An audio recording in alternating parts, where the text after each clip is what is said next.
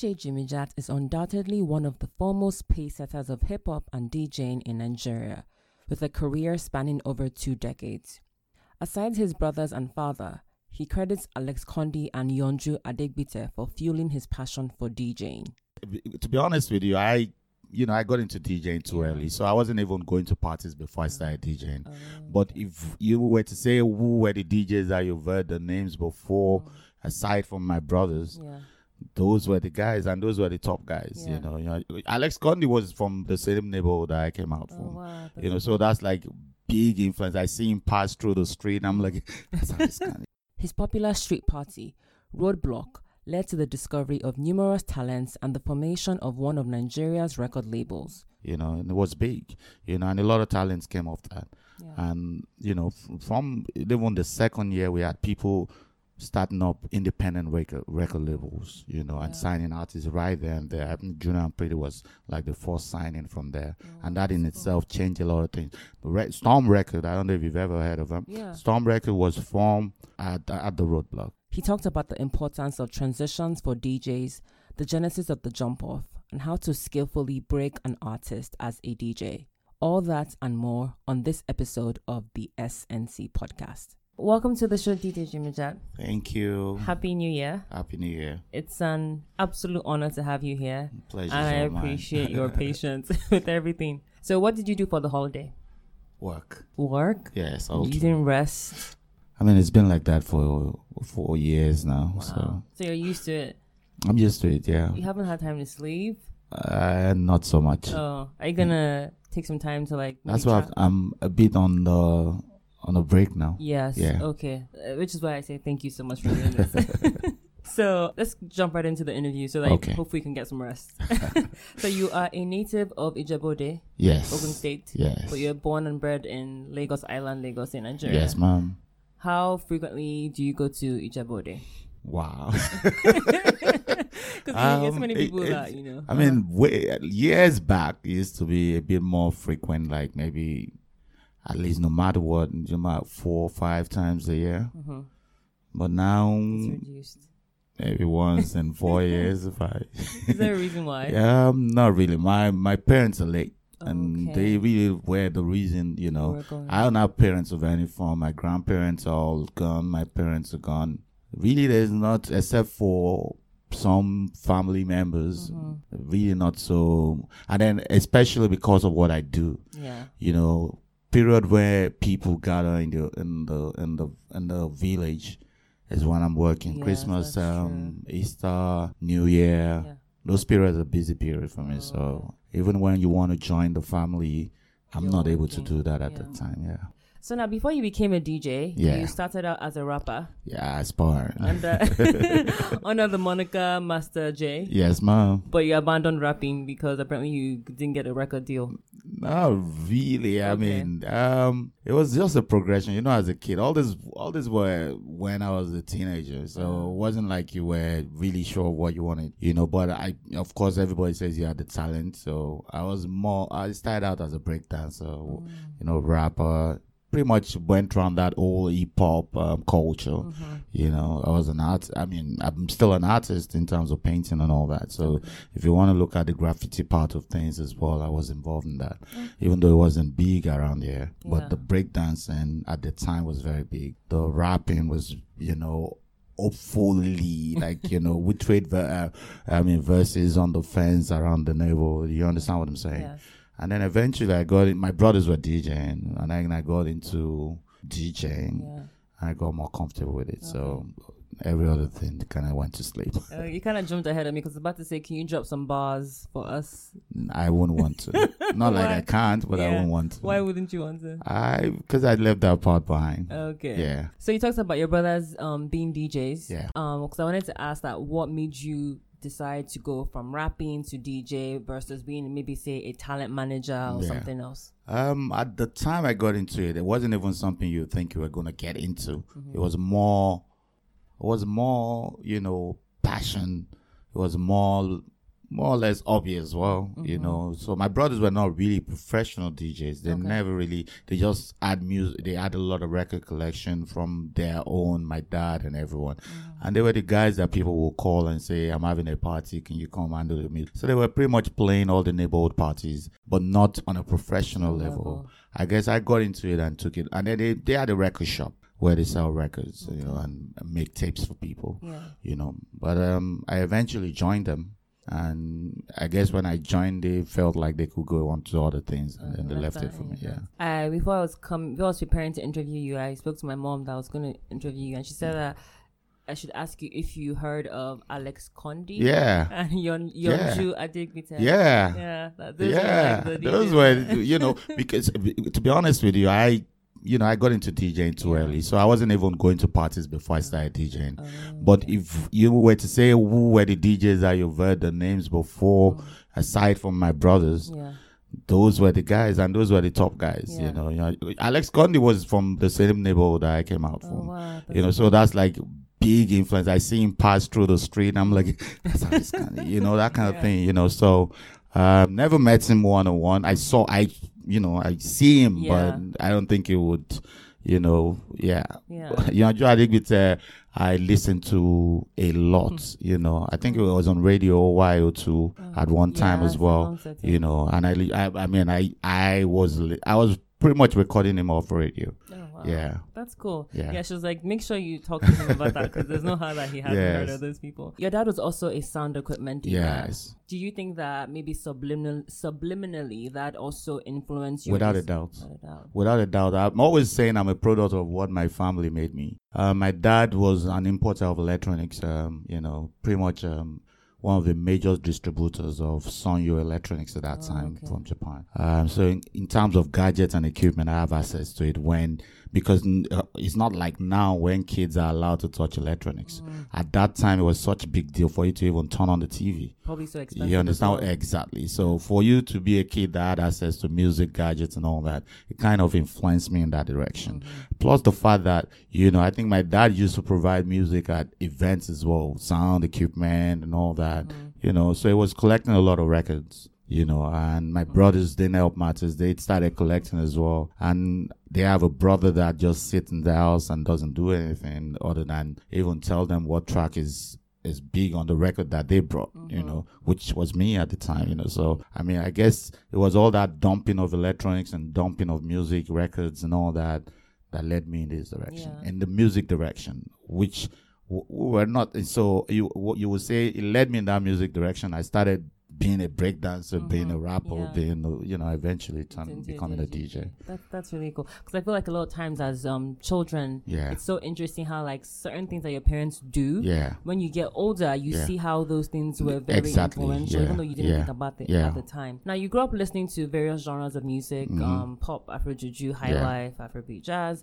Did you have or do you have a favorite genre? Um, I mean, because you're a DJ, you I'm, I, I always look at myself and say I'm just a, you know, I'm more hip hop inclined as a person. As a young person, I'm, I was, I mean, like I said, I was a rapper, so I was more into hip hop.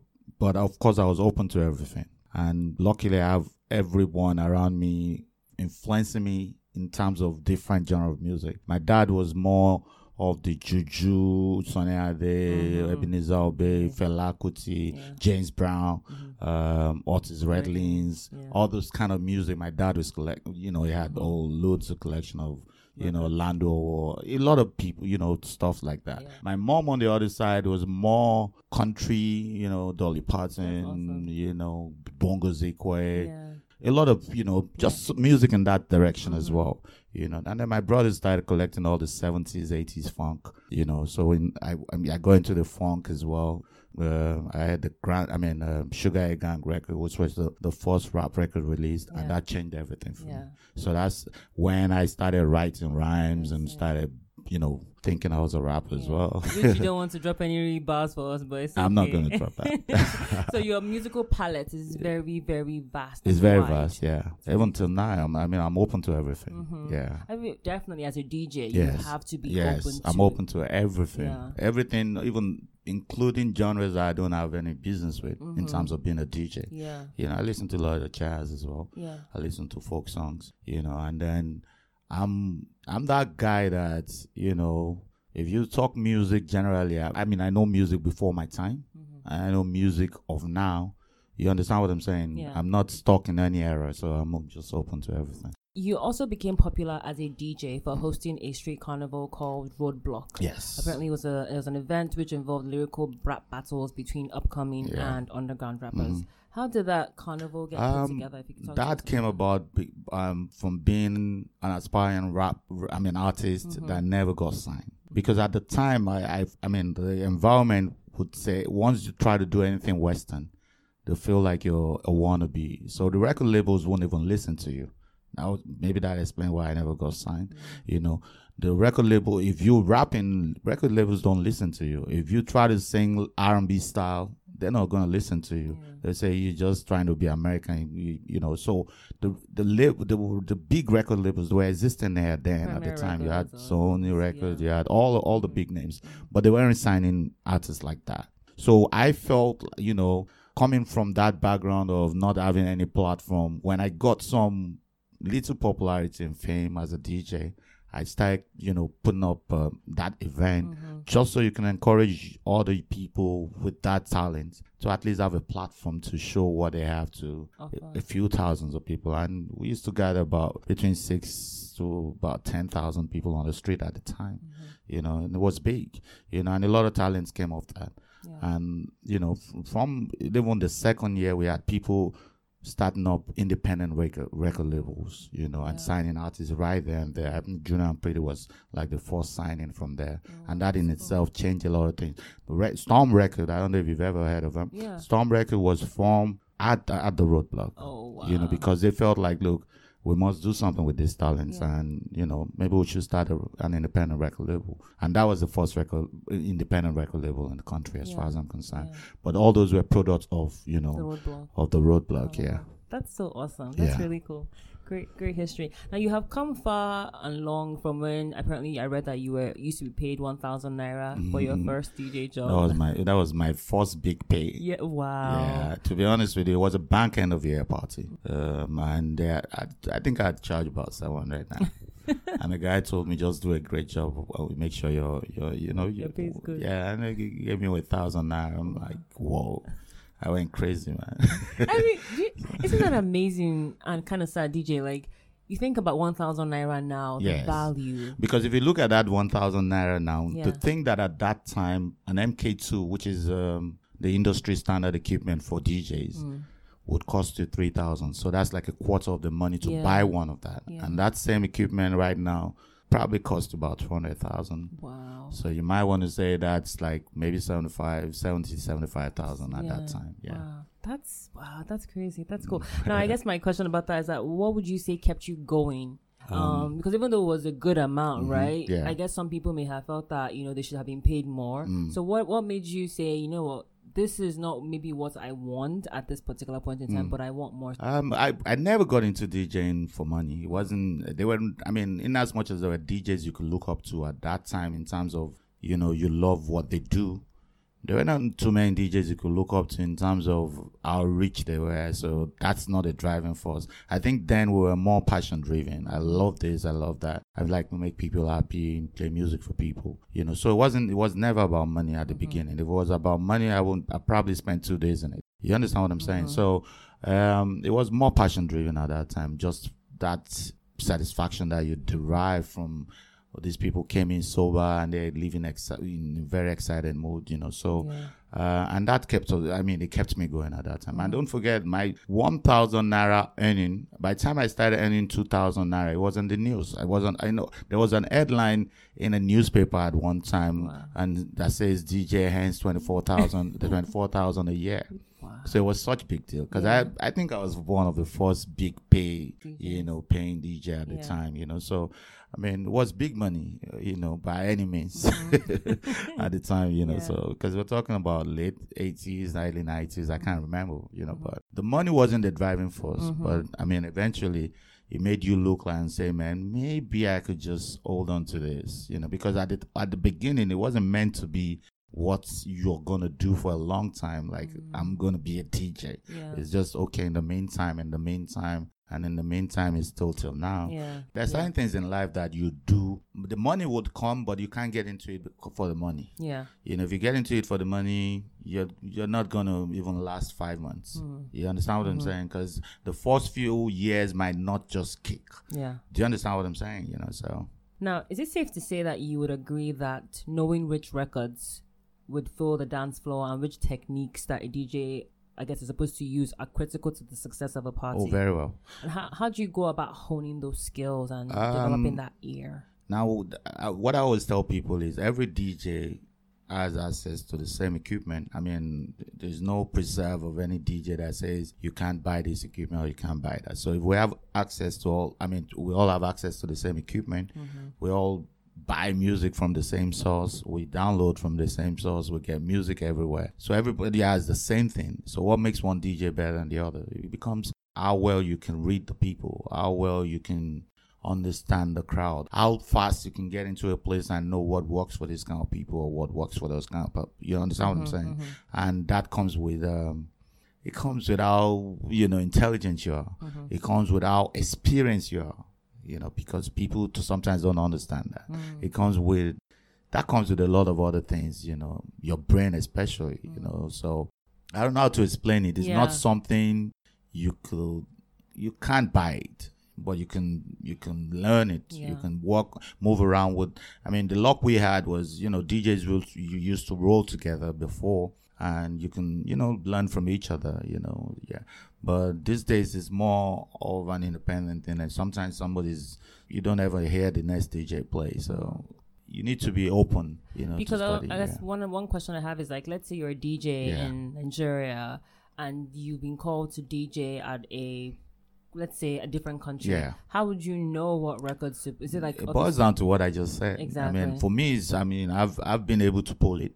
You know, I think experience counts, no doubt. I think um, the ability to, you know, to read people. Mm. That's a psychology. You know, is human psychology. Yeah. You know, so and your your style. Maybe this is even giving out some Mm-hmm. information in terms of okay, if I get into a place, let me quickly go around a, a few style style and see which one really gets these people going, and then focus more on that in terms of not doing just that alone, but doing more of that than any other thing. Okay. You know, Yeah. I played everywhere. I played in Yeah, Asia, I played in America, I played in Europe, I played in across Africa. And I've always moved the crowd. Yeah. That's why I'm, I- that- that's I'm more like question. a crowd pleaser. Yeah, so, that's why I yeah. asked that question because it's like I've like I read it. You played here, you played here. Yeah. How, how how were you able to ensure that you know you were keeping the party Yeah. rocking? You know? And then another thing is always sometimes once you sharpen your own skills or your own style, Hmm. You know, be yourself everywhere. Because that's another thing. A lot of times, I, I mean, I've seen DJs from Europe, from America, from elsewhere come to Nigeria, and sometimes they make that mistake of trying to, you know, what's what's big here, what's the biggest song, what's the style, how do people play, go to the club, listen to some other DJs, and try to be a mm. Nigerian DJ. They don't bring you here to come and be one of Yeah. us. Yo, they brought you here because you have a style of your own from where you're coming from, and that's what you're supposed to get in here as much as possible and deliver. Yeah. And it's the same thing with when you take some of the Nigerian DJs out to some other places, they feel like, oh, I need to quickly know what they like, how this place works. They didn't take you from Nigeria all the way to go and be one of the people on ground. Yeah. You know, they brought you there to be that guy that is saw somewhere else and bring that style over. You know, so you you need to understand that, and most times just be yourself. You know, but in being yourself, understand the people. You know, but I- yeah. that I can I can tell you, but I can't explain how it No, works. no, yeah. Yeah. And then what would you say on the importance of because I was interviewing the producer Focus Ramon, and he said that he considers himself a baby DJ, but, Yeah. but he's also learning that in trying to become a DJ, transitions are so crucial. Mm. Yes. Can you speak more about Oh, that? very well. Um, I mean, transition for me is main essence of DJing. Is how you put the music together. Some other person could play the same lineup, the same playlist, and it doesn't work. And then another person comes and work with that same playlist, and everywhere's going crazy. Is is how you put the music together. That's basically the, in terms of transition. Mm-hmm. You understand what I'm saying? You need to understand how that works well. That I think is where the strength of a DJ lies. Mm-hmm. A good DJ. Mm-hmm. Some DJs don't understand that. You know, um, I think really a producer has a tendency to to, to be a good DJ if they want to be. Mm-hmm. You know, and it's always a plus if you're a, pro- if you're a mm. DJ producer. Mm. You know, that way you can you know you can really create your own identity. Yeah. Yeah.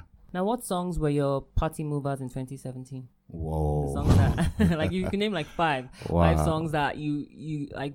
When, whenever, yeah, guarantee. Um. Okay. I'll probably limit it to the four walls of this country. Okay. Of Nigeria. Yeah. And say, without a doubt, Eve. Without a doubt, Fall.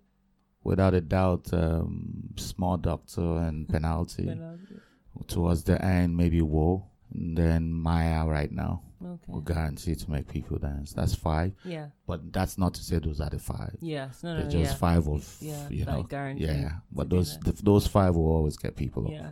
I'm gonna tell you a cool story. When I was younger, I wanted to be. In my mind, I thought that you know, being, being a DJ would be cool. Yeah. Because my friends would always like give me like either their iPods or their Okay. Walkmans To to, to to load play. them songs. But yeah, exactly. But one thing they always told me was that I know how to, I guess, play good music. Yeah. But the problem is that I always tended to play music that I figure that they should hear. Like I was trying to always like break an artist. But apparently, like as a DJ, you're supposed to be a crowd pleaser. Yeah. That's not the place for you to start saying, I want to introduce you. So how do you go about navigating that? Maybe as a DJ, like you want to introduce people to a different artist. Mm-hmm. Yeah. But at the same time, you don't want to become boring. Yeah. Whereby they're like, why are you here? I I started DJing more as a record breaker. You know, like I was breaking songs to mm-hmm. people then. then. And then, I mean, it was the job of a DJ to break mm-hmm. record, you know, at that time, Yeah. even till now. Yeah. But it's not primarily, you know, limited to DJs anymore. Yeah. I mean, you can get a song on blogs and, and sites and all that, you know. So for me, it's essential that I'm breaking music. It's essential that I'm letting you understand that this new song that you're yet to get into is, popping. is, is popping. You understand what I'm saying? And I still derive pleasure from doing that now. Mm-hmm. So, but now, I mean, a lot of times people know what they want to hear before. So if you deviate from what they want for too long, it's a problem. So I, I- my my own way is I balance it. Okay. You know, I could give you five back to back what you want, Yeah. and then Push. while while I have you Yeah. going crazy, I'll introduce you to one, two songs, Yeah. and then get quickly before you feel like, oh, what's going on here? Mhm. I'm back to you know, The ones you want to hear. you know, giving you what you want. So it's a you need to balance it. As that's the key thing. You know, if you don't balance it, but some people are not bold enough to experiment. Mm. Some DJs don't even try to break songs. Yeah. They're just, oh, these are all the hits. I'm just gonna play the hits back to back. Yeah. You understand what I'm saying? Yeah. You know, but I think, I mean, in fairness, if you hear a great song, try and fit it into your playlist. Mm-hmm. See where you can throw it in nicely, just so you don't, you know, because if you throw it in at the wrong place, you're going to even do more damage to that song Song, than because people are going to say, I heard that song. When it was played, everybody left the floor. And then that kills the song. So make sure you throw it in properly and let people feel like, oh, or sometimes people come up to you and say, there was a song you played just some few minutes ago and because they don't know it. And then they ask you, you know, so you're helping the music that way. That's really cool. Yeah. Yeah. I think maybe my problem was that I always Just pull all of them together like, this is what you should I hear. it's like, uh, Auntie, this is not the time i played for that. now, um, you started the Jump Off series. yes. You tell us how the idea came to you. Okay. Um, the idea started, you know, there was a time a lot of people wanted me to do TV, mm.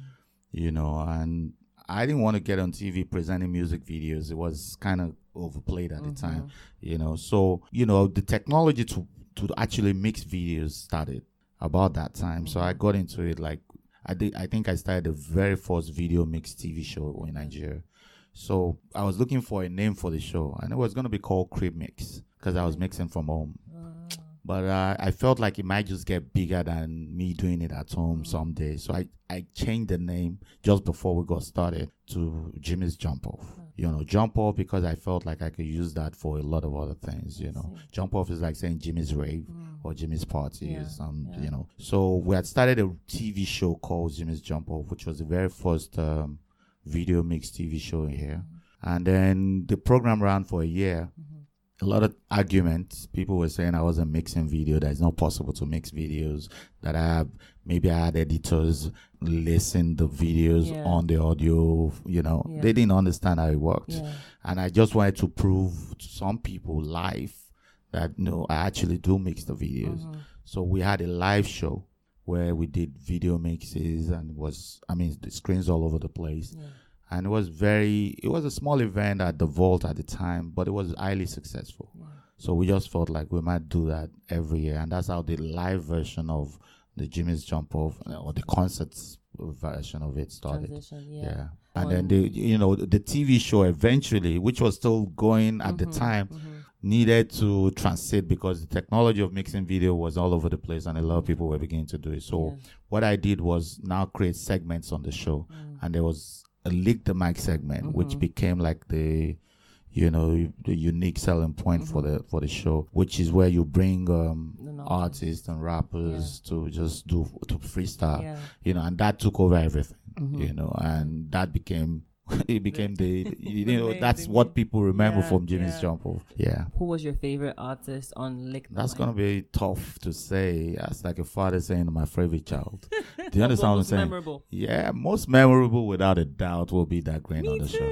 No too. doubt. Oh my I mean, no gosh, doubt, no doubt, because um, because of the unfortunate thing that happened, Yeah, first of mhm. all, and because it was a great freestyle, no Mhm, doubt. And mhm. note that m- most of those lines eventually made some of his album, yeah. but they were not. There was no album at the time that Green Mhm. did that, and it was. I still remember how that was Mm-hmm. recorded, and um, you know, it, it, it- I mean, it was no doubt awesome. Yeah. And with due respect to a lot of other great people that have been on the show, no doubt. That was no, it was very Yeah. memorable. It has so many lines. now, I think you kind of touched on that in like I guess past conversations that we just um talked about. I wanted to ask why was it important to you that you honed your business and creative acumen as opposed to just saying I want to focus on just being a DJ, but you have used your experience, Mm. your brand to develop other platforms for other people to thrive and excel at their craft as well. Why was that important to you? It was important to me because in, even in getting into DJing, there was a lot of um, I wouldn't say opposition, but um, discouragement. You know, because I got into DJing at the time. Like I said, it Mhm. wasn't like you can really. Do that They were alone. great DJs, Yeah. but you know, is this what you're gonna do? So for me, I felt like. I mean, I had friends that I dare not visit at home because I was a DJ. Their parents would not allow them to talk to me. I had people that I had girls that will have to watch their back before they say hi. Do you understand? Because Yeah. the aunties are gonna say, "Is it that?" Bad boy. You know, it- people No just. good. So for me, I became more determined to make something out of it. Mm.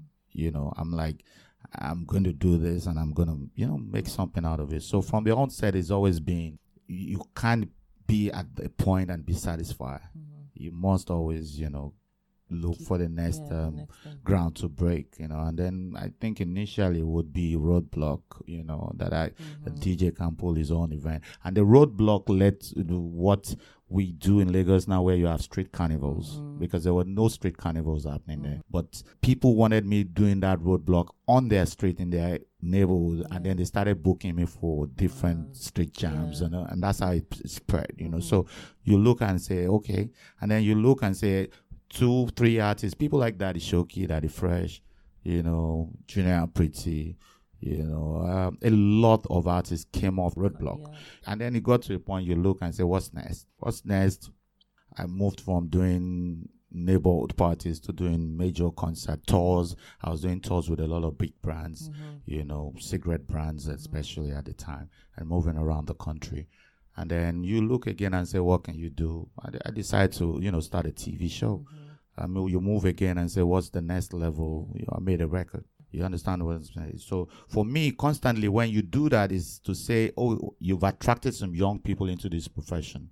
How do you make them have hope and say, oh, okay, maybe I can, and then it can, you know, you they will always take it to a bigger level and the next level, Yeah. but at least pave that way. Yeah. You know, show them the way to go and say this can be done Yeah. you know so i'm constantly always looking and saying what's the next thing we can pull Mm. what's the next thing we can pull you know just so the people that discouraged you or did not encourage you can look back and say oh wow maybe we were wrong after all Mhm. and then maybe of course the young people can always have that hope and say look let nobody i'm i'm here right now i'm still here since the 80s let nobody tell you this is your hobby and that you can only do it for a few Mhm. years Yeah. I mean, you can always point and say there's a Jimmy Jatt who's been doing it for like forever Yeah. and is still doing it. Yeah. You know, so that's for me is the key essence of And ta- I guess the takeaway from that is ensuring that you don't rest on your laurels. exactly You're always exactly and especially when you set up people young people and they're doing very well Mm. first of all you you must constantly be in that front for them to look up to Mm. you know and you know they chase you and you you get a, you everybody's better Yeah. you know That- so That's really cool. And also, I think also important is also having a good team around you. yes definitely without a doubt Yeah. yeah Now, when you decide to collaborate with an artist or producer, what is it exactly that you're looking for? Because you're someone who's you know collaborated with a lot of um, people. I've done more collaborations than anybody in the country. Yep. I've been, I've, I've, I've done. I mean, I'm on the third album right now. Mhm. Oh, wow. Um, for me, I mean, initially it was just create your own material. You know, I wanted to, you know, drop a mixtape, but um, the process of clearing rights for all the songs Mhm. was so cumbersome because most of the artists were not even signed to a label, Mm. so you don't even know where to go and clear rights. So I'm like, okay, maybe we should just create our own material. You know, that's how the first album came Yeah, about, and the the process definition. of the definition. Yeah. So in working on that, even the process of making it was a lot more than a mixtape project. So it, it couldn't be taken as a mixtape. It, it became an album. And the first song that was actually recorded was recorded not for the album. It was recorded as, as a theme song for Jimmy's Jump Off. Ah. But I enjoy that process. It's the, the track is called Jump Off. It's Mm-hmm. on the on the Definition album. You know, we recorded that and the process was just so so much fun that I just felt like I'm just gonna keep recording. Yeah. And before we, before I knew that, I recorded well over hundred artists. Yeah. So I just thought, okay, we'll put out the album. Yeah. And the second Yeah. one was the second album was the, The Industry, industry, Volume One. yes, And yeah, You said you have a third one. yeah. The third one was meant to drop in December, but it should drop this first quarter of this year. Industry Volume Two. Uh, no, no, it's Well, not. Uh, you know, most times I always say volume one. I mean, definition was volume one as Yeah, well, but true. there uh, obviously there won't be a volume Yeah. two. Uh, industry volume one because then we had recorded more songs than could go on an album, I see. and we thought, okay, the the songs that didn't make that part of the Mhm. album were going to be released. But you know how the marketing of albums work here. Sometimes it's discouraging. So. Mhm. I mean, you're still trying, you're still struggling to get the volume one Mhm. to really be everywhere. Every, And it takes so long. And then by the time you're ready for the volume two, the song are a bit stale. Mhm. You understand That's what I'm saying? Yeah. So volume two doesn't ever come out, you know. But you know, I was gonna do double album at the time. I mean, like make the album a double album, Mhm. but the market would still buy it at the same rate Mm. whether it's double or single, it wasn't. There was no way we could, we would, you know. So I mean, that's how the second volume didn't make it. Yeah, And. I, I mean, it would be too far. The the volume, I mean, the definition, for instance, was 2007. So, yeah. You know, the industry was 2014. 2014. It's 2018 now. We're gonna bring it volume two That's four true, years later. yeah, you know, yeah. so it's a new album completely, and Oh, it's a the different direction. Yeah. the name of the I'm still keeping that on the wrap. It- we had the title for the album, but Okay. um, someone released an album lately oh, okay, around here that had the same title. So I'm thinking we might, we might, not like necessarily, but Mhm. we might just change the title. Okay. Sadly, no exclusive Yeah. release, but it's all good. now, you have an, a biography yes. that you wrote. hmm It's called Avant Garde. Yeah. Can you talk about what was the rationale and Um, to do that? it was at the time when I was, um, you know, I was, conf- I mean, I was, uh, people made me to plan a 25th anniversary Mhm. of being in the entertainment industry. Now, note that it's not 25 years of being a DJ, it's Mhm. 25 years of being in the industry? you know, because I think I've been at that time, I've been visible or I've been in the conversations Mhm. since 1989. If if you discuss, and I've been DJing before then, really, but in, I've always been in the conversation. If you in 1989, if you say three DJs in Nigeria, I think I will come into the conversation. Mhm. All through the 90s, if you say three DJs in Nigeria, I will be part of the Mhm. conversation. Yeah.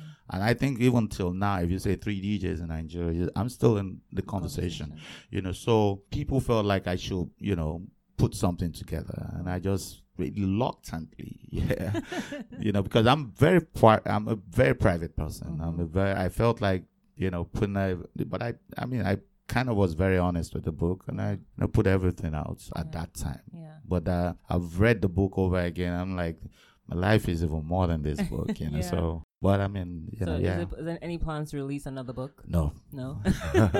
let me keep some things to myself Okay. Now, two more questions before we go to the fun random questions. okay What keeps you going as you get older? Um, first of all, passion for what I do. In terms of DJing, I love what I do. I enjoy the fact that you know you can take people from a sad position to the happiest level.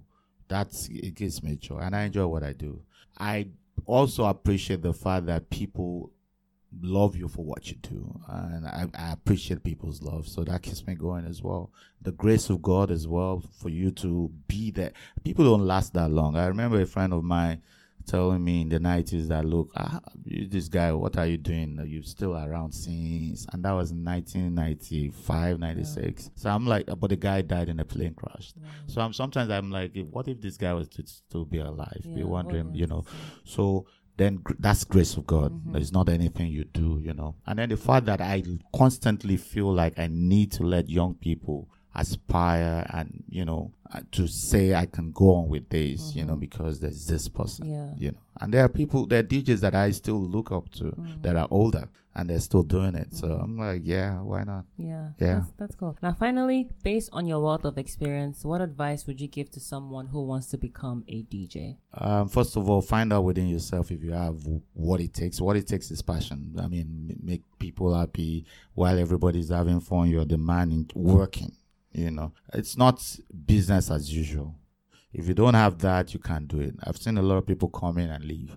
Do you understand what I'm mm-hmm. saying? If you don't have that drive within you, you can't do it. It's not enough to just say I've learned to mix or I have a lot of music collection. Everybody can do that now. I can teach you how to mix in a few days. I'm, I'm, I'm, I'm willing to learn. you can, and then you can have more music than that because if I give you my music uh, drive, for instance, you have everything I have. Yeah. You understand? So I mean, you can catch up with where I am right mm-hmm. now, but can you catch up with the passion and the drive That's within that short time mm-hmm. now? Yeah. You understand what I'm saying? So you need to find out if you really have that and that hunger, you know, can take you to the highest heights. That's good advice. Now we're going to go into the fun random questions. Yes. You mom. ready? Yeah, very okay. ready. what food do you crave most often? Um, jollof rice, Nigerian jollof rice. Oh. yeah, plantain and fish. Not yeah, yeah, say Nigerian. Not yeah, emphasis on Nigerian jollof rice. emphasis before some people. Would, what they attack you on Twitter? um, no, no, no, no, no. Not even. I know that Nigerian jollof is better than any jollof. There's no other jollof anywhere. Yeah. Let nobody lie to you. you understand? Truly, mm-hmm. note that they call the other jollof jollof. Jollof. Uh, it's not jollof rice. Yeah. Jollof rice is the one I like. Okay. Uh, not jollof. Good distinction. Now, um, which one do you prefer? Online shopping or in-person shopping?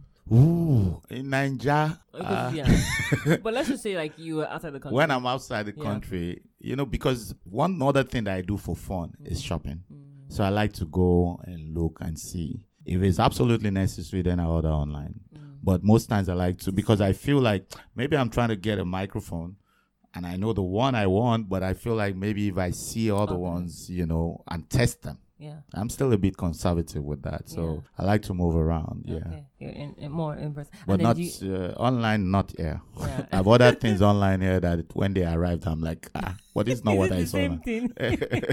Before and after. now, um, I guess when you when you go to stores in Nigeria, do you tend to always see a lot of people that want to take pictures? How do you handle oh, that? Oh, definitely. But I really don't go around shopping here. Mm, okay. That's the sad part. Unfortunately, yeah. I can't. You know, there are always eyes on you. Mm-hmm. You know, and mm-hmm. then sometimes, other times, some people inflate prices once they see because you because they yeah. think, oh, that's you know, money day you know yeah. and you know we don't put price tags on yeah, things eh? yeah. so if it's and then it's, they make it sound like oh ah because it's you oh, are, yeah, and then you, still realize that somebody got it from that same Cheaper. store for less than yeah. you know so okay. I'm, I'm always sending people out here to get stuff from mm-hmm. now which do you do more often do you hum or whistle mm, yeah you hum more. I really don't whistle oh really yeah I can't really well yeah, I see. Uh, that's very. Yeah. I don't even. I'm not good at it. Yeah, so you yeah. hum more. Yes, I hum more. Yeah. Okay. Now, what do you do if you can't sleep at night? I don't sleep at night. I was about to say because I, I put the questions together. I was like, you know, this is a dumb question because obviously probably working at night, but mm, I still mm. wanted to ask. I don't sleep at night. Yeah, well, what do you uh, do? I'm, I'm working. Yeah, it's work. Yeah. I work at night. I'm more. I'm more active at night yeah. in terms of dealing with probably responding to mails. Mm. You know, creating. I mean, dealing with the music you know, mm-hmm. taking care of business, coming up with ideas, proposals, and all that, yeah. all that kind of thing. Yeah. you know. But I I don't sleep at night. Yeah. I don't. I sleep the earliest I go to bed on a good day, and that's will be maybe I have a flight to catch in the morning. It's four a.m. Oh wow. Yeah. And do you feel like, because a lot of creative people that I talk to, they feel like the night is more quiet. Yes, So because everybody's away. Yeah. It's just you. Yeah, it's more for me. It works. Yeah. A lot of times I have loads of stuff during the day, and I leave them, leave them, leave them. I'll attend to it later, mm-hmm. and I, then I start working on them at night. Yeah. Yeah. 4 a.m. Wow, that's crazy. And I if it has to be studio stuff, night is always better. Yeah. So, so, so even in making the music, night is better. And how does your family cope with that? Especially, do, do they Um, worry they- about your health? Uh, I mean, over time, they've gone. no, but not like I don't sleep. Yeah. I sleep enough, Yeah. but not at the time, Time, people yeah. think you should be sleeping. Yeah. yeah. And, Okay. yeah. My final question is: How many days do you think you could last in solitary confinement? I'm always in so I'm always in that kind of environment, you know, because truth, I like being alone. Oh, As far you know, I I probably today, for instance, I probably wouldn't have come out of my room if it wasn't for you. hmm Yeah. Wow. So, as far as there's no hunger, Mm. and if you if you're nice enough to let me have the phone and have my laptop, Yeah, you're good. I could be there for a very long time. wow. If Well- you say days, I say months. Wow. Yes. If I don't have, I mean, if if I can take care of business from Mhm. that, yeah. Yeah, you'll be good. Now, what should we expect from you in 2018? 2018. I mean, first time, first thing, I'm that kind of guy that likes to take it one day at a time. So I might not be able to say this. Uh, Yeah, but things. in the immediate, I, I mentioned that before. Apart from primary assignment, playing parties, playing gigs, Mm-hmm. which I've just decided to take a break from. I mean, the first week and second week of Mhm. the of the year. I'll get back to that. Bookings already. Mhm. Um, I'm putting out an album, like Okay, I said. yeah. Hopefully, Yeah. I don't want to put a date to it yet, but it's ready. You know, I'm wo- I'm working on a lot of other stuff that I don't know if I want to communicate about- yet. Yeah, you know, but pretty much those are the initial, at least first quarter Yeah. plan, Yeah. and then the second quarter, hopefully tours and all those kind Okay. of things. Yeah, That's good. yeah. Well, DJ Jimmy Jatt I am so grateful. Thank I'm- you so much for doing this. Mm, I'm glad to have you. Oh, thank you. I'm so, so grateful. Thank you for listening to today's episode. The podcast is produced by myself and Tomiwa Fawumi. To ensure that you do not miss subsequent episodes, you can subscribe to the show on iTunes, SoundCloud, Stitcher Radio, Mixcloud, or wherever you get your podcasts. So that's T H E S N C P O D C A S T. We are also active on Twitter and Instagram at the same name. Alternatively, I am on Twitter at Shade Nonconform. Till next week, cheers.